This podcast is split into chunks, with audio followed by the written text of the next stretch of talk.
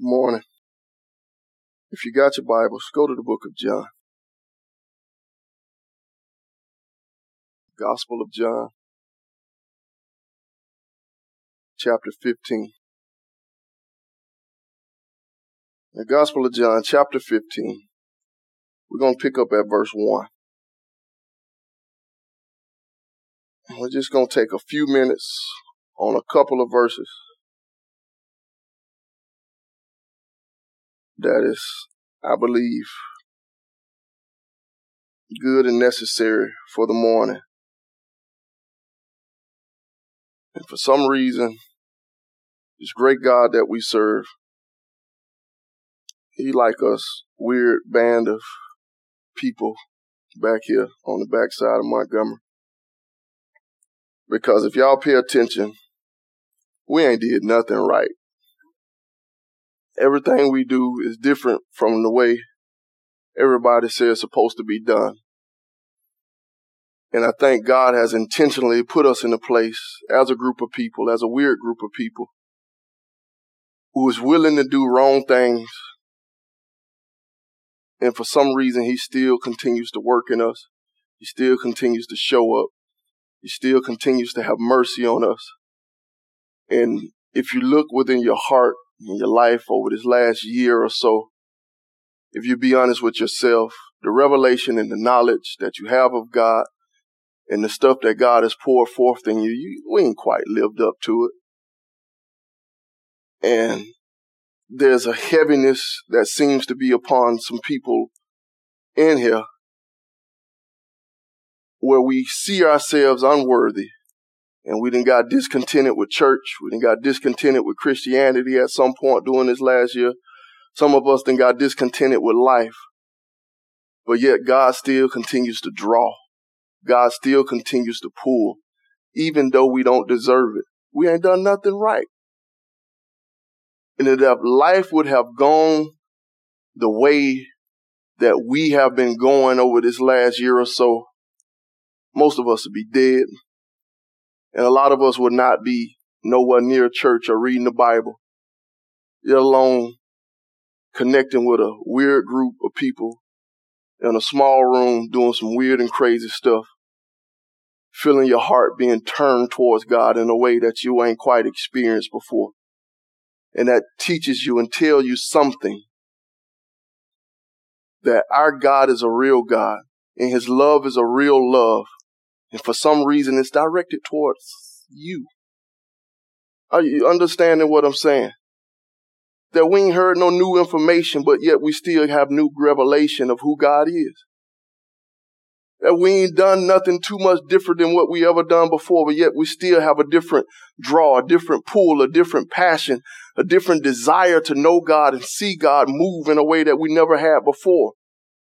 And it's because God is doing something great and God is doing something amazing in your heart. And it ain't got nothing to do with no church. It ain't got nothing to do with no people, no special anointing. It's the fact that there's a real God who has real love, who wants you to be in a real relationship with him that goes beyond anything that you have ever seen, anything that you have ever desired, anything that you can comprehend in your mind because we live in a real world with hurting people, a dying world, and evil is becoming more and more rampant. And church and Christianity is becoming more and more watered down and distorted. And you can't find the difference, but yet and still, God is doing a work in us. And it's something that we should not, please do not take it for granted. Are you with me? Do not allow this moment or this season, whatever you want to call it, in your life where you feel this special pull, you feel this special draw, where you got a revelation that you quite ain't understood before, but you believe in something that you never believed in before, and allow God to birth it out fully in you. You do not take it for granted. Because this is a time and this is a moment where God is going to do something amazing. And I'm just happy to be able to say I can know some people who he gonna through it through. And there's some people who don't deserve it. And there's some people nobody expect because there's some people who don't do the stuff church folk tell you you're supposed to do. Who don't look the way they say we're supposed to look. But the most liberating thing that we have is that God is real. And God really wants to be with you. And he really wants to live with you. To that a radical experience of his presence. To that a, a constant communion with his spirit is day to day life for you. And what we're going to look at in these short little verses, I guess I've listened to the radio or watching TV and I realize all the deep preachers, they got life verses. So I had to try to figure out what that was. And if I had to pick one, I would say this is mine. And this is the cheat code to freedom and liberty. John 15, chapter 1. And this is one of the last, what they call the I am statements of Jesus that is recorded in the Gospel of John. He says, I am the true vine, and my Father is the husbandman. Every branch in me that beareth not fruit, he taketh away. And every branch that beareth fruit, he purges it, that it may bring forth more fruit. Now you are clean through the word which I have spoken unto you. Abide in me, and I in you, as the branch cannot bear fruit of itself, except it abide in the vine, no more can you except you abide in me. I am the vine, and you are the branches. He that abideth in me, and I in him, the same bringeth forth much fruit. For without me, you cannot do nothing, or you can do nothing.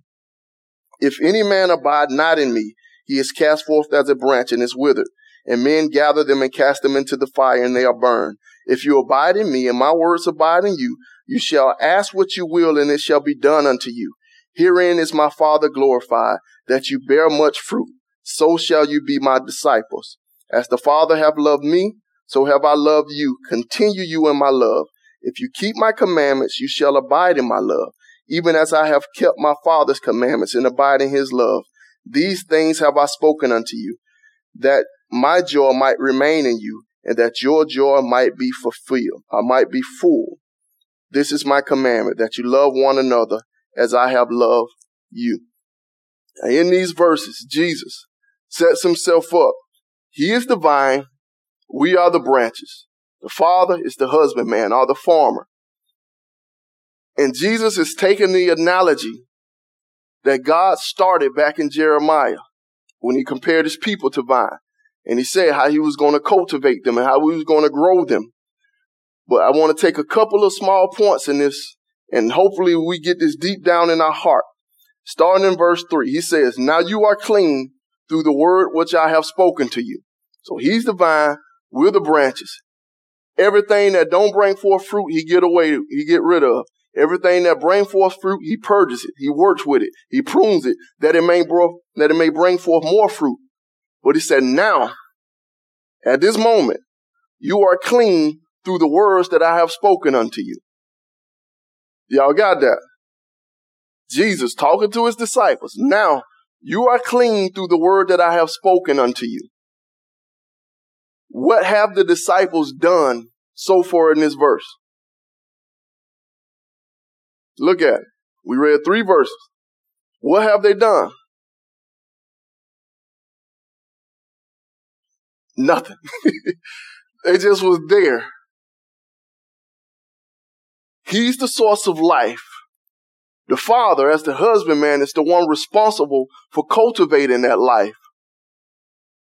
And since that is the reality, at that point, now you are clean through the word that I have spoken unto you only thing that they have done is what Justin said. They just heard. And because of them hearing, everything inside of them that was not what God desired it to be has been purged away. You get what I'm saying? They didn't have to learn no special nothing. They didn't have to go through a special ritual. They didn't have to, to, to find no type of buddy to confess to all of the only thing that they had to do was hear the word that he has spoken to them. And he said, now you are clean through the word that I have spoken to you. So you at the fresh point. Your life has started over. Not because you turned over a new leaf, not because you got a new lease on life, it's because God has declared something that purges and transforms you within. Uh, you, you, you get what I'm saying? And so the only thing that they had to do was be clean. You hear the word, and the word cleanses you. So it's purely based on their connection with this vine that produces a reality with them, in them, that goes beyond their capability to achieve. Because ain't nothing we can do to cleanse ourselves. There's nothing we can do to purify ourselves. There's nothing we can do to get our place, self in the place where we are fit to be vessels of God. But he said, you are it just because of the word that I've spoken unto you. And this is freedom. You, are you understanding me? This is true freedom. This is liberty. This is being set free from all the things that bind you, all the things that hold you back, all the trauma that you experienced in your life, because those things produces blocks in your mind where you see yourself as unfit, you see yourself as incapable of overcoming, but he said, now you are clean. So people mistreated me in my life. I went through a rough spot that has damaged my soul. I got hate inside of me and unforgiveness that I don't see how I can get over. Now you are clean, what? Through the word that I have spoken unto you.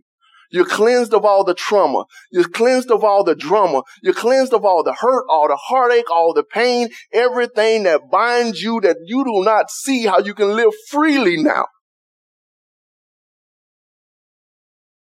Because that man touched me and I can't get it out of my mind. Every time I lay down and sleep in quiet moments, the, the, the, vision just reoccurs and it reoccurs and I don't see no way to get free. Now you are clean through the word that I have spoken unto you. All of that stuff, he can take it away. And the only thing you have to do is be connected to the vine. Please let us hear this. Please let us understand that freedom is in Christ, but that freedom comes at His cost, and all you have to do is be connected to Him. And He cleanses you, He purifies you, He sets you free. Let's get this, this, this religified concept, uh, uh, idea of this out of our mind. Because when we hear that be clean, you confess your sin, He faithfully just forgive you your sins and cleanse you for all unrighteous. And that only means in our head that I get a free ticket to go to heaven. We never allow it to become reality for us. It's just a metaphorical concept that some way, somehow, I'm forgiven. What that mean? I don't die and go to hell but I still carry the weight. I still carry the hurt. I still carry the trepidation and anxiety inside of myself. But when people ask you, you say, yeah, I'm saying I've been forgiven by the king, cleansed by the blood of the lamb. Cleansed from what? Has he cleansed you from the pain? Has he cleansed you from the depression? Has he cleansed you from the vileness of your mind? Has he cleansed you for the lust and the longing that aids your heart? If you can't say that, you ain't been made clean. But I think I want you to understand is you ain't got nothing to do with it. He does the clean. All you have to do is hear him. Let him speak to you. Let him pour out his heart to you. Because if you hear his words, you are clean. And understand that this is real life cleansing. Not some metaphysical concept that applies somewhere million years down the road that you take these words, you take this life, you take this reality and you let it work in your heart. But the reason we don't see the reality is because we don't believe it apply to that. We believe I have to fight and I have to struggle. There's things in my life and there's some stuff that I went through that I just got to get over. There's some stuff that going on in my mind. I just, I just got to shake it off. You can't shake it off. There's some hills too high you cannot get over them. There's some stuff that hurts you so bad you will never be free from it because you can't escape it from your mind. It's always there. And it shapes and it distorts the way you relate to people. It shapes and it distorts the way you receive love from people because you think they can, can love you because the other folk didn't love you and they hurt you and they've been bad to you and they mistreated you. So every time some seem a little bit wrong, all those thoughts and all those feelings rise up in your mind and you start reoccurring that same pain, that same hurt, that same abandonment, that same loneliness that has been having you trapped for years. But what you need to know is these words, this God, this truth applies to that. Are you with me? It don't just apply to some distant concept, the idea of sin. It applies to you, who you are, what you have been through, what you're going through. This word, when he tell you you are clean, it includes all of that. He sets you free. And the only thing you have to do is be it. Are, are y'all hearing me? And this is something some of us are stuck. And externally we got it together because we can quote the right words.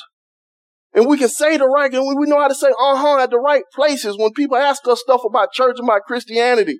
And we live halfway decent on the outside. We got good smiles and, and pretty faces. And you look on our Facebook page and everything look great. But we hurting and dying and dying on the inside. And we cannot allow life to be life the way God designed it to be because there's things in us that distorts our reality. You, are, are you with me? So I can't connect to Dominique the way I want to because she might be just like them other people. So I smile, I say, hey, I be nice, but I keep her at a distance. Are you, are you, are you feeling what I'm saying? And it's because we have not connected the promises of God to the reality of life. You are clean. So just get in your mind, whatever it is that hold you, held you back, whatever the trauma is, whatever the hurt is, whatever the, the confusion is, whatever it is that you can't see yourself getting over it. And understand that that counts too. You can say, well, I ain't do no sin, so this ain't a sin. This is something that happened to me. That counts too. Are you with me? And, and this thing get a whole lot more beautiful. But we got to get that point. What they do? Nothing. Heard the word of God, made clean. And watch, watch what he said. Say, abide in me, and I in you, and as the branch cannot bear fruit of itself, except it abide in the vine, no more can you except you abide in me. So this is the one commandment he gave you. Abide in me, and I in you. And just like the branch can't bring fruit of itself. You can't except you abide in me. So what we need to do? Abide in Jesus. What did that mean? You just live with him. You allow his thoughts to be your thoughts. You meditate upon him. You keep your life centered and grounded in him. That's all you need to do. And if you do that, you're going to do everything God wants you to do. And watch this. Now, this is my life verse. I just got one. So I am the vine and you are the branches. He that abideth in me and I in him, the same bringeth forth much fruit. For without me, you can do what? Nothing. Did, did y'all hear that? Without me, you can do what? So set yourself free. Because without Christ, you can do what? So what expectation does God have on you? He don't expect you to do nothing. Because without him, you can do what? So what obligation do you have to fulfill something in this life? None.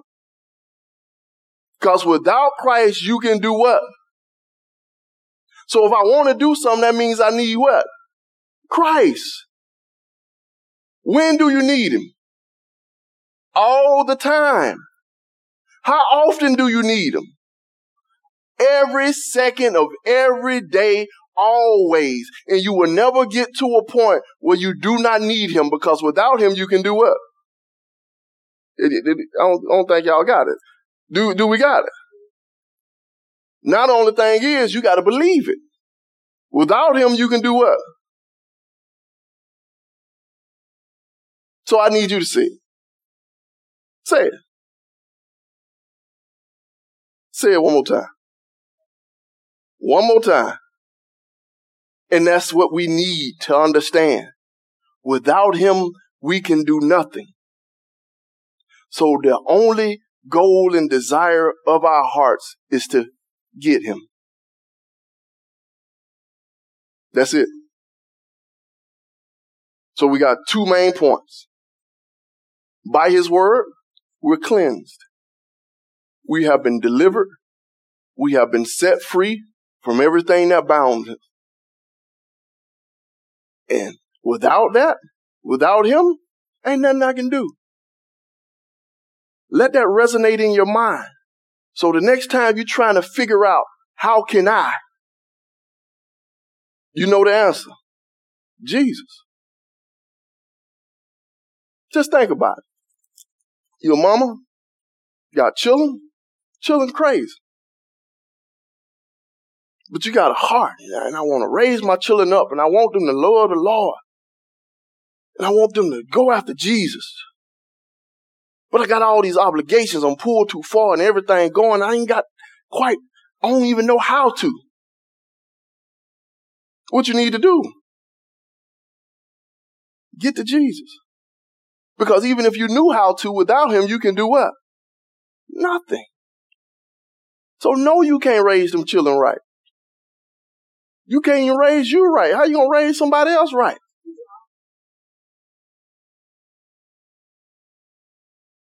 But with him, can you do it? Because he is divine. He produces the life. And as long as you got in him, fruit flows. So if the fruit of a righteous parent is godly children, the only way you get that is you stay connected to the vine. So the only goal in your house is to get Jesus as much up in that house as you can. Because long, because you know, you have full confidence, as long as Jesus up in here, everything that's supposed to be up in here gonna be in here. And all my inabilities, all my failures, all my miscalculations, all my ineptitudes will amount to nothing because I can't do nothing anyway. Are you with me? And it flows to everybody in every step of life. So you've been reading in your Bible, you're getting deep and you're learning. And you come across that thing and say, you are, if you want to be forgiven, you got to forgive. And you be so like, God, I can't forgive them for that. Did you just lie? Halfway. But the reality of it does not matter because what if you can't forgive them? You have reached the point to where you are fit now to be a branch. Because without him, you can do what? Nothing. So once you say in your heart, I can't forgive them, in reality, what you are saying is, I need Jesus. And that's the place you need to take it and not get stuck. You, you get what I'm saying? Because sometimes we allow ourselves to get stuck in a place because we reach a reality that we can't comprehend how we can make it real. So when we get to the commandment, I gotta forgive, and it hits the reality of our lives that this was too bad and I don't know how to forgive, we stay right there.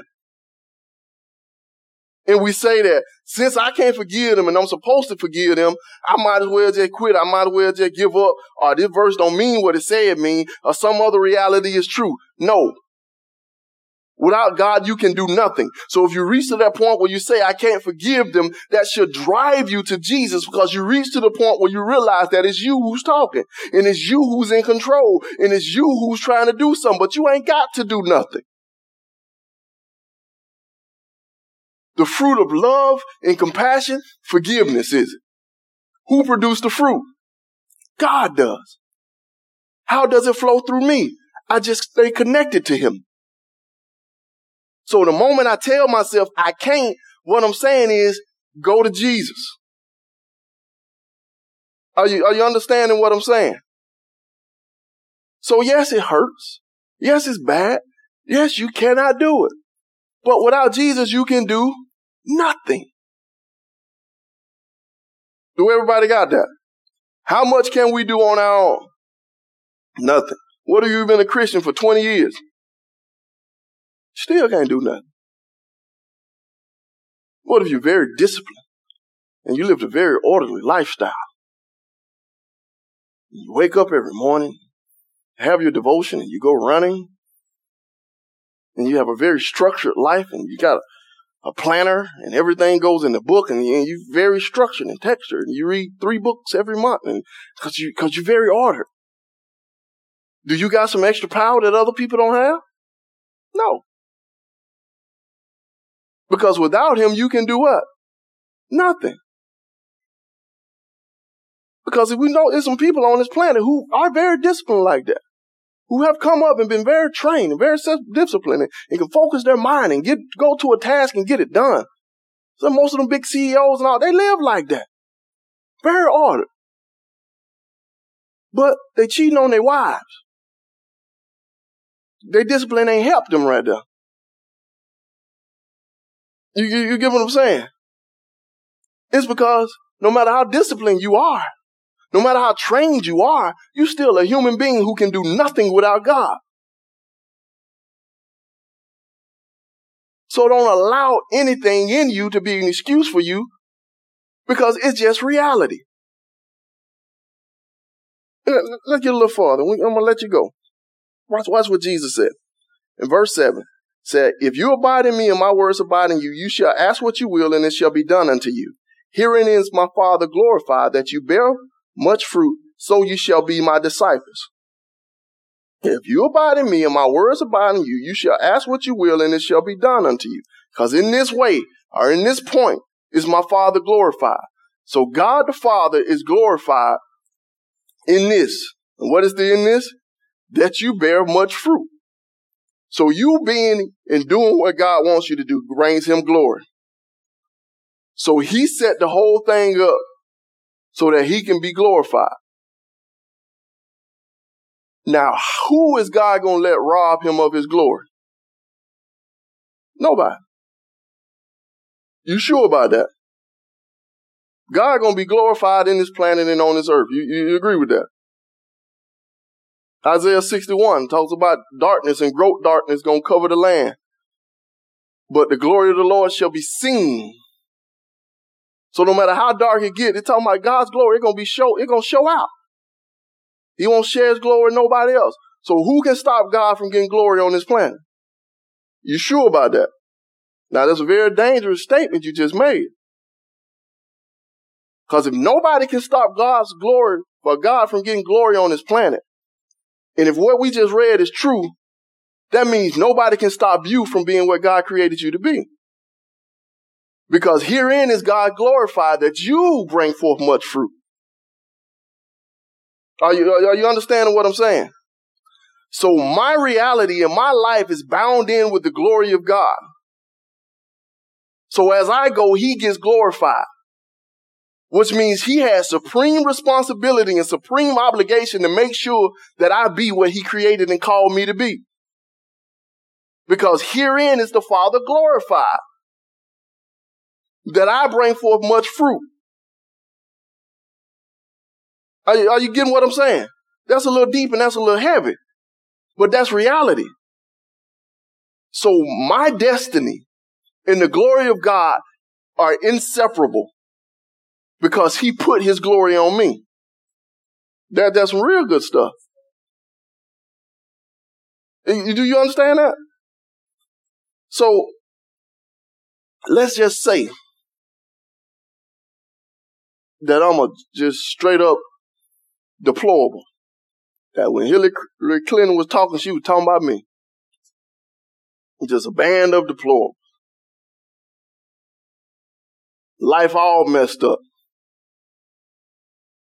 No good. Raggedy, uneducated. Just the worst of the worst that you can think of. That's me. But then Jesus connects me with himself. I'm messed up now. But somehow, for some reason, Jesus connected me with himself. Now, the way we normally think about it is God, in his greatness, in his glory, in his honor, is over here. Me, in my messed upness, in my raggedy self, and my Christianity, and my life is over here.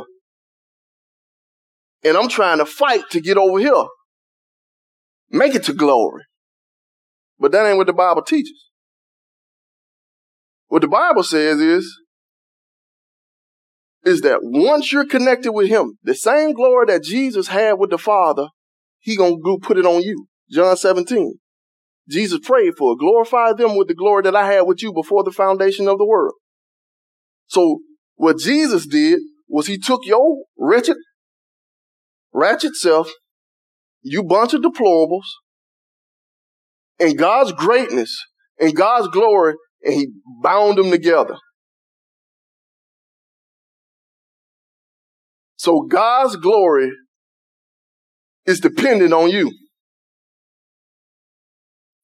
As you go, he get glorified. As you grow, he gets glorified. As your life is radically changed, he gets glorified. Ephesians 1 said we, God has an inheritance in us. And we have an inheritance in him. So God has set this whole thing up to where it's something in us that he trying to get and he gonna get it.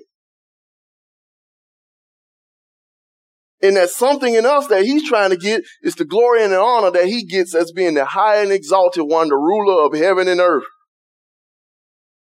But all that stuff is bound up in you. Well, Paul said we have this treasure in earthen vessels. We just messed up piece of nothing, but God's glory is connected to us. So when you think about God being great and when you make the statement that you're correct, can't nothing stop God from getting his glory. God gonna be glorified all the time. In the midst of every situation, every circumstance, God gonna be glorified. That's true. So that means in the midst of yours too, right? Because herein is the Father glorified that you bring forth much fruit. So if you in a spot where life is sucks, it's just completely horrible. God got some glory in there. And you producing fruit in that situation, in that desert land, brings glory to his name. And that's what he gonna get. But who gonna stop him? So is the trauma from your past gonna stop God from getting the glory out your life? No. Is the brokenness and messed upness of your circumstances to stop God from getting the glory out your life? Is the vileness of your mind and the wretchedness and the distortedness and all the evil thoughts that you got to stop God from getting the glory out your life? It cannot.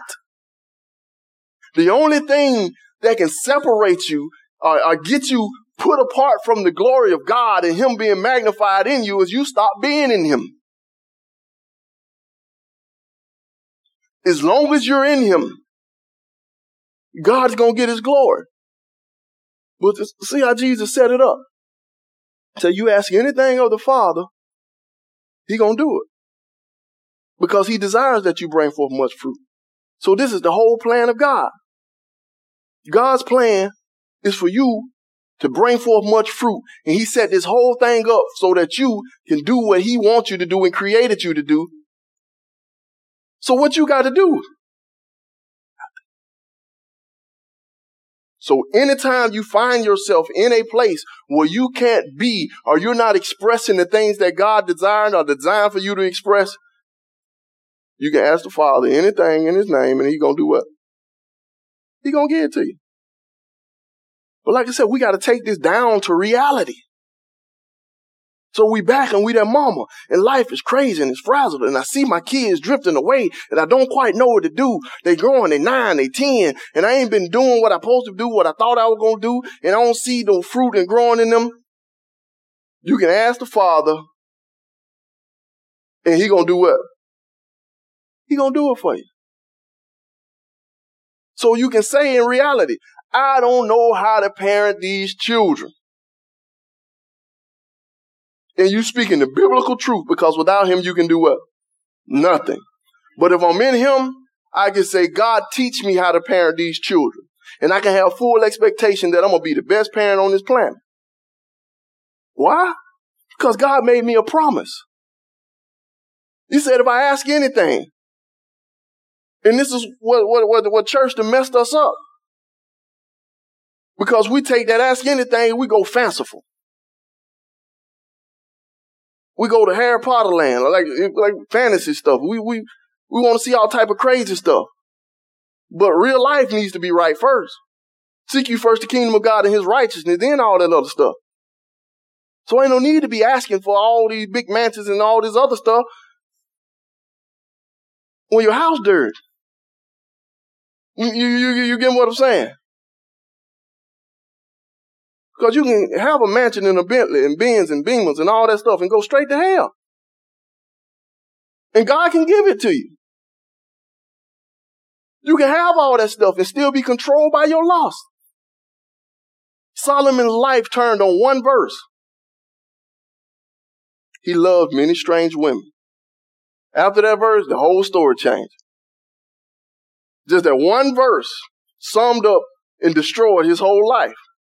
He loved many strange women. Then started talking about him worshiping a false God. Started talking about the wars and stuff that came to the city. Started talking about God finna take and punish the people. All that happened after that one verse. Before that, Solomon was rich, Solomon was wise, all the people were coming to him, the glory of God filling the temple, the people, all that stuff happened all the way until you get to the point where Solomon loved many strange women. So Solomon, if he had in the wisdom, when that glory of God came down and was in that temple, Solomon should have prayed again. So he got it right the first time. Because Solomon understood John 15 at first. Without you, I can do nothing. So he knew I can't lead these people. God give me wisdom to lead these people. Bam, God gave it to him. But then he grew and he kept going. Then he stopped. So we should have had another verse it said, Solomon said, I can't stop loving these strange women. God help me. but we'll never make it to that verse. And so all we see is the demise. But we should not be those type people. So is it true that you can ask the Father anything, He gonna give it to you? Yes. But what we need to be asking for? Righteousness, peace, joy, love, patience, kindness, temperance, all that type stuff. Cause we need that more than any other thing. And it don't matter if I can send my children to Harvard. If I can't stop being angry at them, gonna knock their neck off before they get there. it don't do no good. you know I'm saying? College 529 playing all that stuff Jay was talking about. We're gonna be in jail, I'm gonna be knocked on their brain. Son, go get your college fund and bail your dad out of jail. because I can't control myself. Are you with me? So two points. What you got to do to be clean? Nothing. Let the word of God do his work in you. And what you got to do to do everything God wants you to do? Nothing. Just abide in Christ because without him you can do what? Nothing. So the next time that devil start talking to you and tell you how no good you is, you can say what? Amen. I ain't nothing anyway. so what you saying? What you mean I'm worthless? Uh, why are you quoting the scripture? Amen in the name of Jesus. That's what you can say, right? When the devil's all tell you, man, your life messed up and this happened to you and you'll never be free from this. Amen. Thank you, though. Glory to God in the name of Jesus. Because the more messed up you are, the more you need Jesus. Right? And the branches that produce the most fruit is the ones that got the most Jesus, not the strongest ones. Are you with me?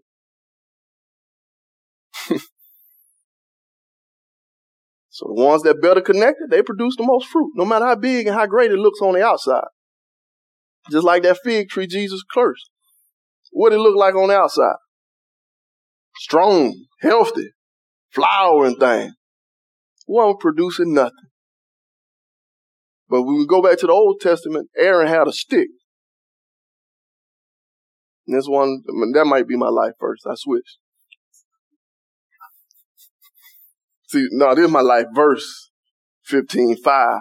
My life chapter or story is Aaron in the, in the rod. See, Aaron had a rod. People was complaining. I'm going to end with this one. Aaron had a rod. Now the people complained. And God did a, a magic show. He said, everybody go get a stick. So they were trying to figure out who the priest and how Aaron get the priest, get to be the priest. So we told everybody go get a stick. You know what a stick is, huh? You know what a stick is? A dead piece of tree. Something that them fell off. Told y'all, go get one. And he said, write your name on it and let it sit in the house of God. So Moses, they, everybody wrote their name on it. Moses took them and put them in the tabernacle. They came the next morning, and they pulled the sticks out. And all the sticks were still sticks except one. Aaron's stick grew flowers and almonds. A stick. Have you ever seen a stick grow flowers? No. Even when you buy flowers, that's just a stick, they die. See, like in a couple days when all these husbands let these folk tell them what to do with their wives, they're gonna spend all their money, like thirty dollars on some flowers on a stick. They ain't gonna last like a week. They ain't gonna be throwing it in the trash. but Aaron flower was already a stick. I mean, his stick was already flowerless. Put it in the presence of God, picked it up, and it had flowers and almonds. You, you, do you understand that? So if God can take a dead stick and produce fruit, what can he do with you? And the only thing the stick had to do was be a stick and be in the house of God. Stick just laid in the tabernacle all night in the presence of God, did the work. And it didn't just grow flowers, it had almonds on it. It would mean somebody else can take from it and gain life. That's that deep. So no matter how worthless you are, no matter how dead your situation is, put the thing in the temple and let it dwell in the presence of God. And this is what God told him. The ones who stick, produce, and bud it, that's whom I have chosen. That's, that's revelation. The one who stick, budded, and produce, that's the one I've chosen. And now we back where we started because we see something that God is drawing and pulling on us. We see something that God is calling us unto himself. And those whom he called out of the called ones are the ones he's chosen. So let's allow the God for, to fulfill his call on us by allowing him to produce the fruit in us. Because those who produce the fruit, the one that bears the marker of life, those are the ones he chosen. But what you got to do to get there, be in the presence of God. However that look for you. Long as it's you and Jesus being real, you get to produce the fruit. But not just pretty flowers, Aaron rod budded almonds. So it don't just look good for show, but it can sustain life. Are you with me? So without God, you can do what? Nothing. So you can sing with the old hymn writers, I need thee, when I need you, every hour I need you. That's reality. Anybody got any questions? So that was beautiful. How, okay, so we do nothing. Just. How does that, I always use the word reconcile with the idea that like when the Lord reveals there's something in our hearts that need to be worked on. Does that mean we don't do anything? Like, like what does that look like in practice, I guess, or application? You get what I'm saying? I get what oh. you're saying. So the question is, so God show you something, point something out in your life that I need to work on. So what does that look like in practice? I talked about this a little while ago generally, we'll go into it in more depth later. There's two ways the grace of God is manifested in the life of people. Uh, sometimes I break it down into three, but there's two main ways. And it's what I like to call transcendence and transference. What I mean by that is there some things in your life and your heart that God will reveal it, that you need to work on it. You go to Him, you confess it, and immediately it's gone. Like you just have no sign of nothing that it was ever there. And that's just the way God does it. But there's other times where He leaves some of the Canaanites in the land. But in those times, He promises you that He will give you His wisdom and His strength. So there may be some times where God tells you, well, you got this problem. Then immediately following that, you get a thought, an idea. And to you, it just seemed like a good thing to do, to try. But it's the grace of God giving you his wisdom on how to handle that situation. You, you get what I'm saying? So you might be like, uh, it's a guy, uh, struggle with porn. Because women don't do that stuff.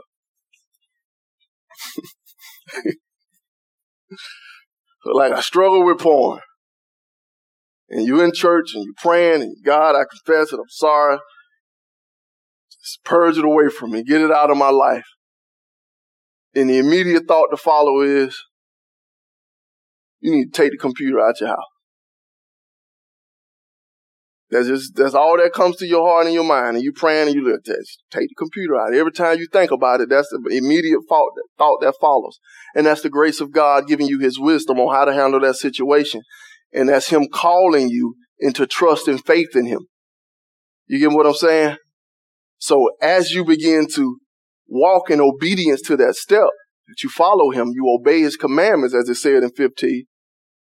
Then the, the life-giving reality unfolds from you. You get what I'm saying?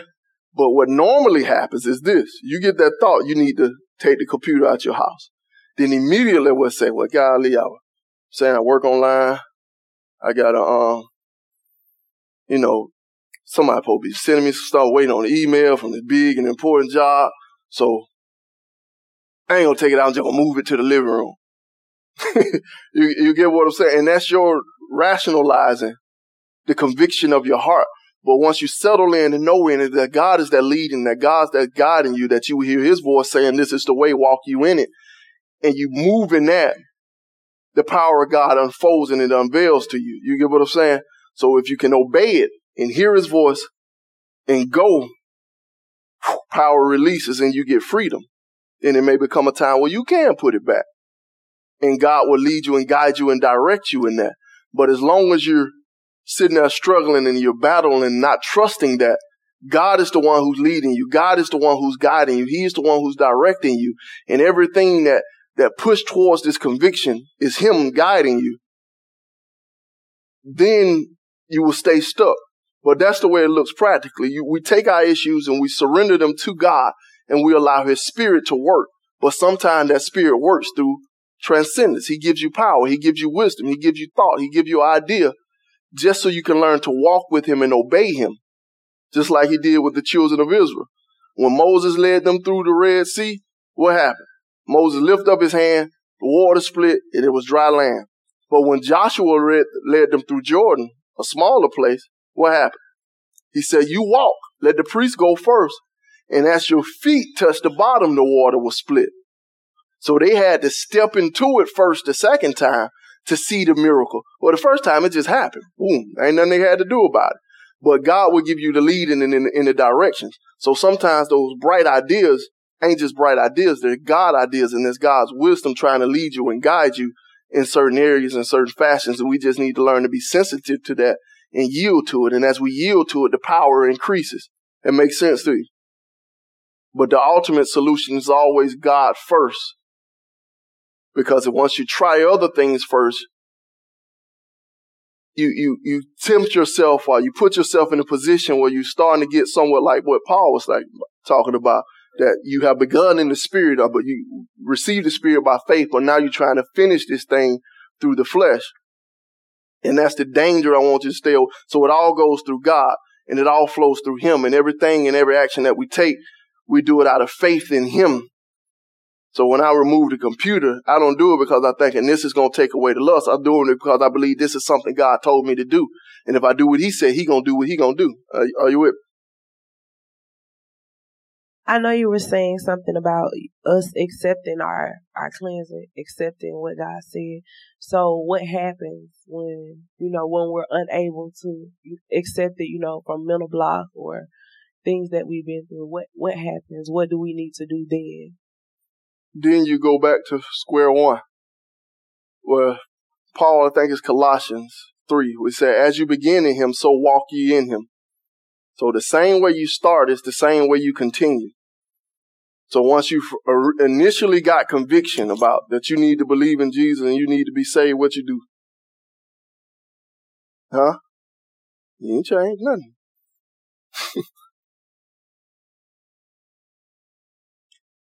yeah. And the one thing you first start doing, you start praying. Jesus help me. Jesus save me. Jesus forgive me. Whatever, however that worked in your life. But that's where you begin. And as you begin in Him, that's how you continue. So if you reach to a place where you find a mental block and a, and a mental stuff that's something that you cannot get past, you go right back to square one. So you go back to Him and you bring that before Him the same way.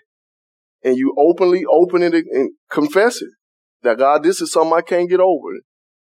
Quote the scripture. Without you, I don't know how this to happen. So you got to take it away. I'll give you an example. Like we all been there. Well, you been broke. But y'all in this new age now, so y'all got new toys and stuff. Like so we used to have to make the way to granny and get some money, how they mail it to us, and then we got deep with Western Union. That like changed the game big time. But in this new age, y'all got cash app and all that type stuff. So let's say you call granny, you call mama, whoever it is, you broke, you down. It's like, I need some money. I need some bad I need it now.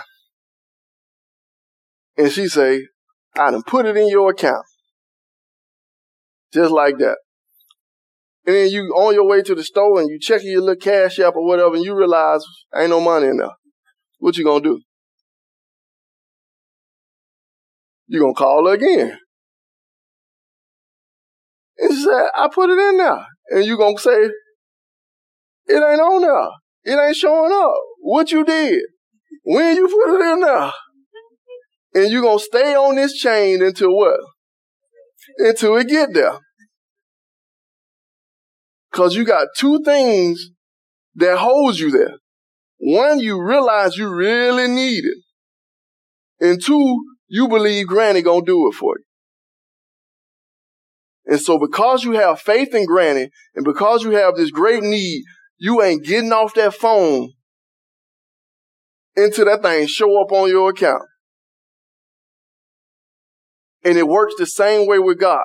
If you truly got faith in him and believe that he gonna do what he say he's gonna do, and if you really realize that this is a conviction of your heart, you're gonna stay there. So you're gonna say, Jesus, forgive me, cleanse me of all this and that and that, whatever it is. Then let's say you wake up and you see it again. What should you do? You go back. And you say, Jesus, said you're going to put it in now. Now, I, I don't see it. It ain't showing up. And you say, yes, I did. Well, I don't see it. And you're going to stay there until what? Until you see it, just like you do with Granny. So if you got that mental block where Jesus said, I set you free and I cleanse you from that, then that thought pop up in your mind. Immediately you need to go, just like you'll call Granny once you open that thing up. Like, God, I thought you said you took this away. Now what's going on? You said you were going to cleanse me. You said you were going to forgive me. I don't feel cleansed. I don't feel forgiven. The stuff, this stuff that's going on in my mind right now, it ain't right. You're going to have to take it away now. And you stay there until you get it. Just like you'll do with granny. It works the same way. That's the true operation of faith. Jesus said in Luke 18, men ought to always pray and not faint. Then he gave the example of the woman going to the wicked king. And he said, because of her impertinence, because the fact that she kept going and bugging him, he did whatever she said. Then he said, when the son of man comes, shall he not find like faith on the earth? So that like faith is a faith that won't quit until they get what it's asking for. So if you come to that block, you don't give up and say, "Oh, yeah, this stuff don't work." You're dealing with a person. Just like if you go in that store, you need to pay tuition or whatever it was, and Granny told you you gonna give you that money, you wouldn't say, "Well, I guess the app don't work." Oh, I get Granny lied. She ain't gonna put it. No, you gonna call. And you gonna keep calling. And you gonna get on a nerve. And if have to, you gonna drive down there. FaceTime, whatever you do, let me show you how to do it.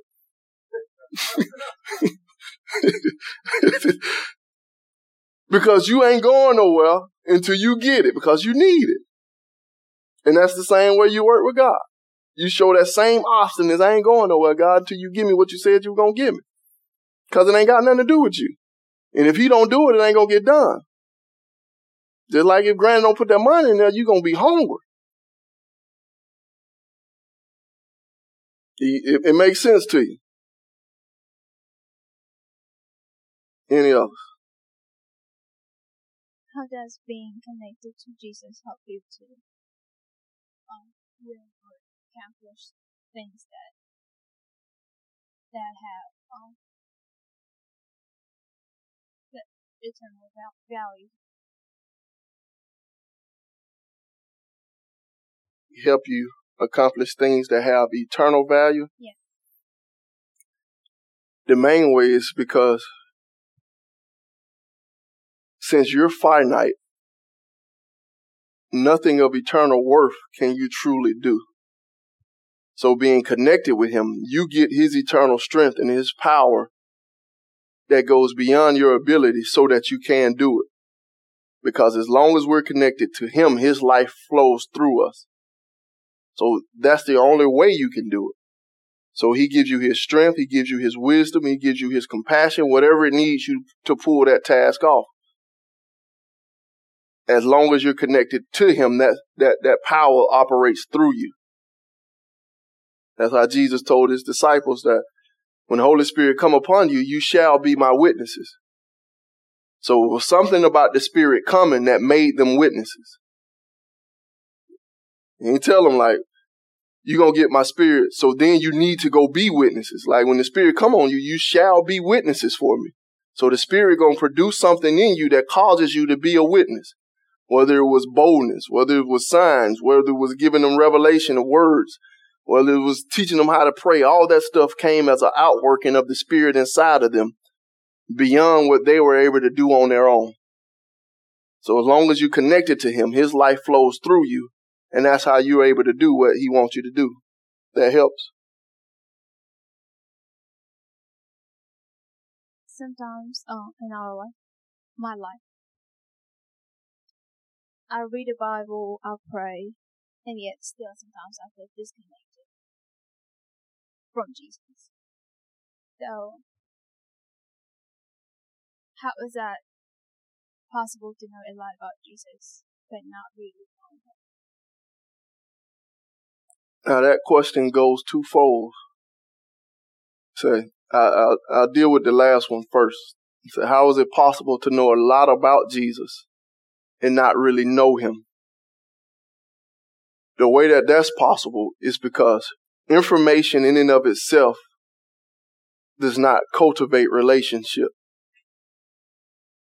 It's like uh, growing up, I grew up a big basketball fan. I can tell you a whole lot about a whole lot of NBA players. Like Patrick Ewing, I tell you where he born, when he moved to Boston, how he moved from Boston and went to Georgetown. A lot of details and facts. I tell you about him cheating on his wife at the club in Atlanta. a whole lot of stuff, a lot of information. But there is no connection between me and him. Because I never spent time with him. I never been in the same room that he was in before. You get what I'm saying? So allowing that information to translate into a relationship is what produced the knowing. The information in, in and of itself don't produce knowing. It's like the little fast tail boys. They can look you up on Facebook. They can tell you your name. They might, if they were slick with a computer, they tell you where they stay at. But when they pop up to you and want to be close to you, I don't know you.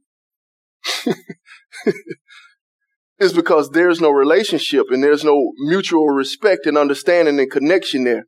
So if we just purely got information flowing through our head and that information never drives us to be close to him or try to understand how he connects and how he relates based on that information, that's how the information in and of itself can separate us from knowing him.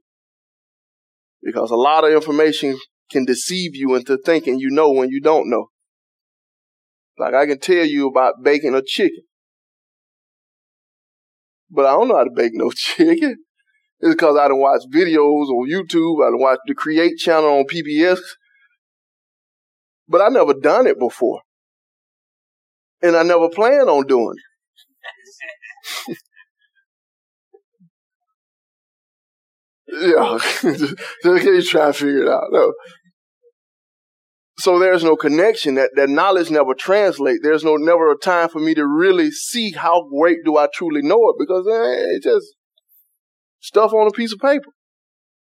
You get what I'm saying? And so as long as it stay in our heads and it never translate to pushing us to connect with him and trying to understand how that relates to us, it's just words on a piece of paper.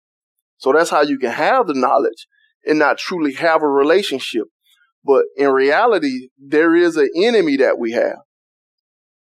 And the purpose of the enemy and the greatest tool that he has is deception. That's the power of Satan. He deceives, he tricks. And so, as we relate to him and as we relate to God, our enemy's goal and plan is to get you to believe something that is not true. And that's why the Bible said we walk by faith and not by sight. So if I'm praying and I'm seeking God and I believe that what he said is true, I believe the reality of what he said, regardless of my feelings. You get what I'm saying? So I can be praying and it don't feel like nothing. Like uh, I feel dead. I feel tired. My mind wandering. And I feel like God don't love me. He don't hear me. But my feelings don't create reality. And I have to put it in myself to reconcile myself, as Paul said in Romans chapter 6. So I have to come to the conclusion that what God said is true. It don't matter how I feel. You, you understand what I'm saying? So if I'm praying and I and I feel nothing, I just have to know that God heard me because He said He was gonna hear me. It's just like if you call daddy and you, you tell him that I need this, this, this, and this for school. But it sounds like he ain't listening to you. But last week he told you, just call me and remind me when you need that and I get it. Do you worry that he's not going to bring it? Even though when you're talking, he may be doing something and it may seem real stale and dull, like he really wasn't paying me no attention. And when in your mind you're saying, I wonder did he hear me? But you can have full confidence that he gonna get it because he told you he was gonna get it. So even if he just said, uh huh, and hang up real quick, it might feel bad and funny. You won't call him, you won't go back off and tell him, did you hear me? I really need this now. But you don't have to because he told you last week. Just call me and remind me and I get it. And sometimes when you go through with them feelings and say, I told you I need something. Did you hear me? What does he say? I told you I got it.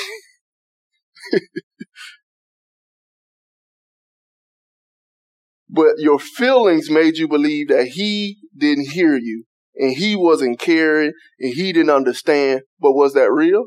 No. He just didn't respond the way you thought he was supposed to respond. But you don't go based off your feelings. So when you pray and you feel nothing, you know that God heard you. Why? Because he told you he gonna hear you. That if you pray to me, I hear you. If you ask the Father anything in my name, it shall be done unto you. So that's what you go based off of. So if you feel sad, it's like, well, I, I don't have joy because I still feel bad. Did God tell you he was to give you joy? Yeah. So you got it, which means you can just use it. Same thing, like when you go to the store and daddy get allow you to use some money on the card, how many times you check it before you go? Why not? You don't see the money in the account. You trust him. And cause he told you you can go buy this and that and that, you don't check before you go. You just go buy it. But do you feel like you're rich? You don't? But you still feel you can go buy stuff. Why? Because he told you you can.